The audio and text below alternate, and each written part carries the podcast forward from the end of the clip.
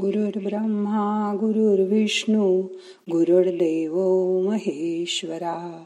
गुरु साक्षात परब्रह्म तस्मै श्री गुरवे नमहा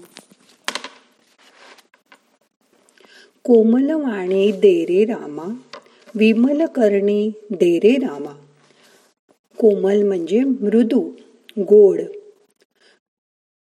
गोड वाणी म्हणजे कोणालाही न दुखवणारी अशी आपली बोलण्याची पद्धत हवी. आणि त्याचबरोबर आपली करणी म्हणजे कृती विमल हवी म्हणजे पवित्र शुद्ध अशी हवी. लहानपणी काही भाई बोललं की आई म्हणायची देवानी तोंड दिलंय म्हणून काहीतरीच बोलू नकोस. माणसाचे विचार प्रगट करण्याचा मार्ग म्हणजे बोलणं. परस्परातील मनातील भाव समजून घेण्यासाठी भगवंतानी मनुष्याला वाणी दिली. पण तिचा उपयोग अत्यंत जपून करावा अशी त्याची इच्छा आहे. समजा आपण एखादी कृती केली तर परत उलटे काम करून ते कृत्य निस्तरता येतं. जसे की आपला एखादा आपण एखादा खड्डा खणला तर नंतर पुन्हा तो दगड माती घालून बुजवता येतो. पण तोंडातून बाहेर गेलेला शब्द परत मागे घेता येत नाही. रोजच्या व्यवहारात आपण अनेक वेळा रागाने काहीतरी म्हणजे जे बोलू नये असं बोलून जातो. नंतर थोड्या वेळाने आपल्याला वाटतं आपण असं बोलायला नको होतं पण आपण तर बोलून गेलो. त्यामुळे दुखावला गेलेला माणूस दुखावलेलाच राहतो. पश्चातापाने आपण जरी माफी मागितली तरी त्याच्या मनाला आपल्या बोलण्यामुळे झालेली जखम काही पूर्णपणे कधीच भरून येत नाही. म्हणून तोंडातून शब्द बाहेर येण्यापूर्वीच विचार करा. त्याला विवेकाचा अंकुश लावा. म्हणजे अयोग्य असं आपण काही बोलणारच नाही व मग पश्चाताप करण्याची पाळी पण येणार नाही. आपल्याला कुठलाही आनंद झाला की कधी एकदा तो दुसऱ्याला सांगतो अशी आपली अवस्था असते. माणसाला समोर बोलायला कोणीच नसेल तर तो फोन करून हे अनेक जणांना सांगतो. कारण माणसाची संवाद ही त्यावेळेची गरज असते. तसंच आपण दुःखात असलो तर कोणी येऊन म्हणालं की नको इतकं वाईट वाटून घेऊस. होईल सगळं नीट. किंवा आपण लढत असताना नुसतं आपल्या पाठीवरून हात फिरवला आणि मायेनी जवळ घेतलं तरी काही न बोलता आपण दुसऱ्याशी संवाद साधत असतो ना? त्यावेळी बोलायची इच्छा सुद्धा मनात नसते पण केवढा आधार वाटतो त्या निशब्द संवादाचा. माणूस घरात कोणी नसेल तर घरी येणारा पोस्टमन कामवाल्या बायका मावशी यांच्याशी सुद्धा बोलून स्वतःची संवादाची भूक भागवून घेतो. या लॉकडाऊनमध्ये कितीतरी लोक नुसतं कंटाळ आला म्हणून गप्पा मारायला फोन करतात. आणि समोरच्याशी बोलायची हौस भागवून घेतात.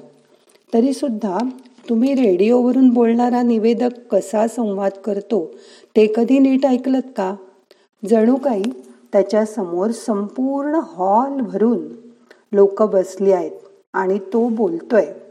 खरं तर साऊंडप्रूफ खोलीत म्युझिक सिस्टीम आणि एक माईक त्याच्यासमोर असतो. आणि तो जगातील हजारो लोकांशी तिथे एका जागी बसून संवाद साधत असतो. मुन्नाबाईमध्ये जसं संजय दत्त त्या विद्याबालनच्या प्रेमासाठी किती चांगली कामं करतो तसं त्या निवेदकाच्या प्रेमाचा सुद्धा प्रेमात सुद्धा किती लोक असतात. तो त्यांचे फोनवरून प्रश्न सोडवतो त्यांना उल्लूसुद्धा बनवतो त्यांच्याशी एकटाच संवाद करतो.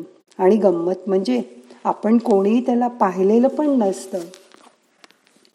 आपण पूर्वी रेडिओ सिलोनवरून लागणारी बिनाका गीत मला ऐकायचो.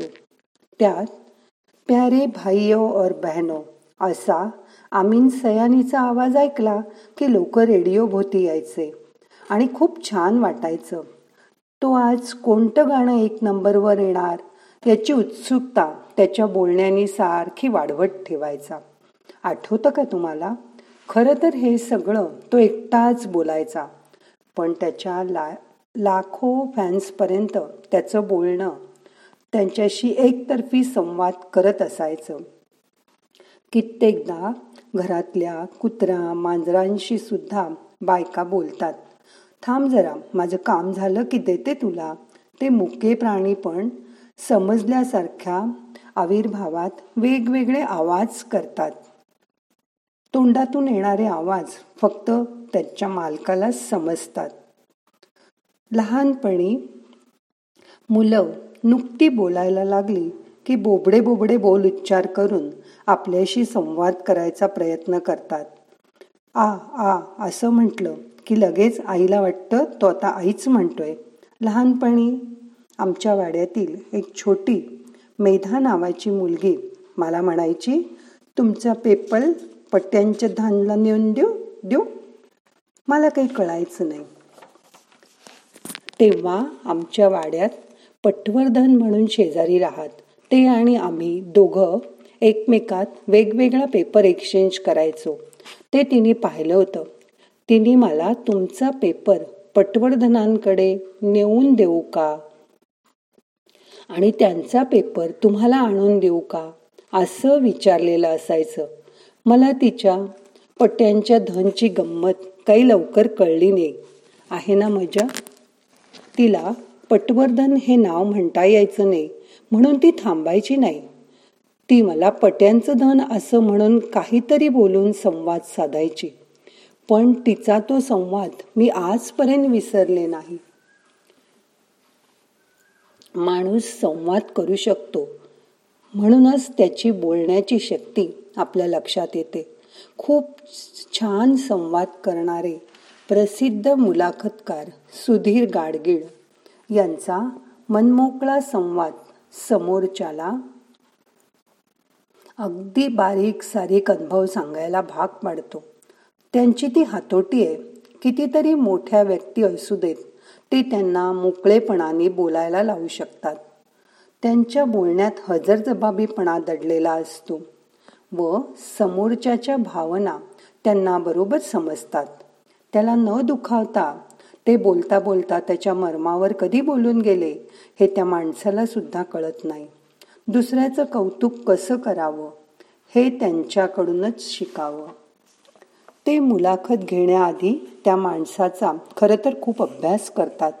मग तो माणूस नाटक सिनेमातला असो धार्मिक असो राजकारणी असू दे जे सगळ्यांशी तितक्याच प्रेमाने बोलू शकतात. त्यांचे पॉझिटिव्ह पॉइंट्स काय आहेत? ते ते बघतात. आणि बोलता बोलता समोरच्याशी एकरूप होऊन जातात. त्यांच्या विचारांशी समरस होतात. म्हणून त्यांनी घेतलेली मुलाखत अविस्मरणीय होते. आणि एवढं सगळं कौशल्य असून सुद्धा त्यांचं व्यक्तिमत्व अतिशय साधं शालीन आहे त्यांना अजिबात गर्व नाही. आणि सर्व स्तरावरील माणसांच्या मध्ये ते पॉप्युलर आहेत. संवाद करताना तुमची आवाजाची पट्टी आवाजातील गोडवा या सर्वांचा समोरच्या माणसावर परिणाम होत असतो. म्हणून आई मुलाचं नातं संवादातून फुलत जातं. त्यांचे कित्येक बोबडे बोल फक्त आईलाच कळतात. जेव्हा बोलणं सहज जन्मजात असेल तर काही वाटत नाही. पण संवादच नसेल तर? इथे मीच स्पीचलेस झाले. होतं ना असं कधी कधी काय बोलावं तेच कळत नाही. आपण एकदम भारावून जातो. तेव्हा पण असंच होतं. उद्या बोलू यावर. स्वसंवाद करूया उद्या.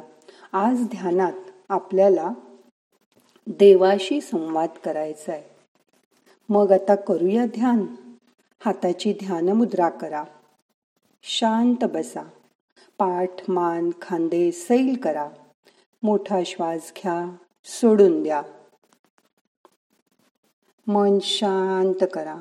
रिलॅक्स प्रथम आपण तीन वेळा ओंकाराचा उच्चार करणार आहोत. श्वास भरून घ्या. ओ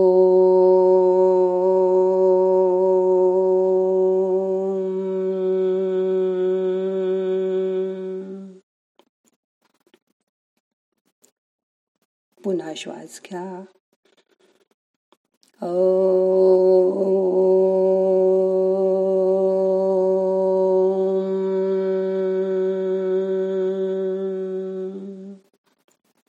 अजून एकदा.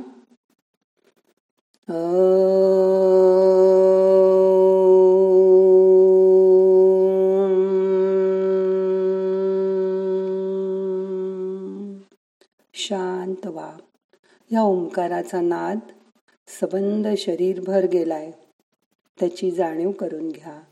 त्याचे तरंग शरीरभर गेलेत त्याची जाणीव करून घ्या. आणि आता ह्याच्या पुढे दहा मिनटं शांत बसून ध्यान करा.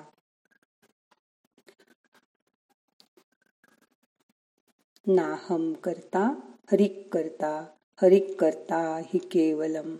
ओम शांती शांती शांती।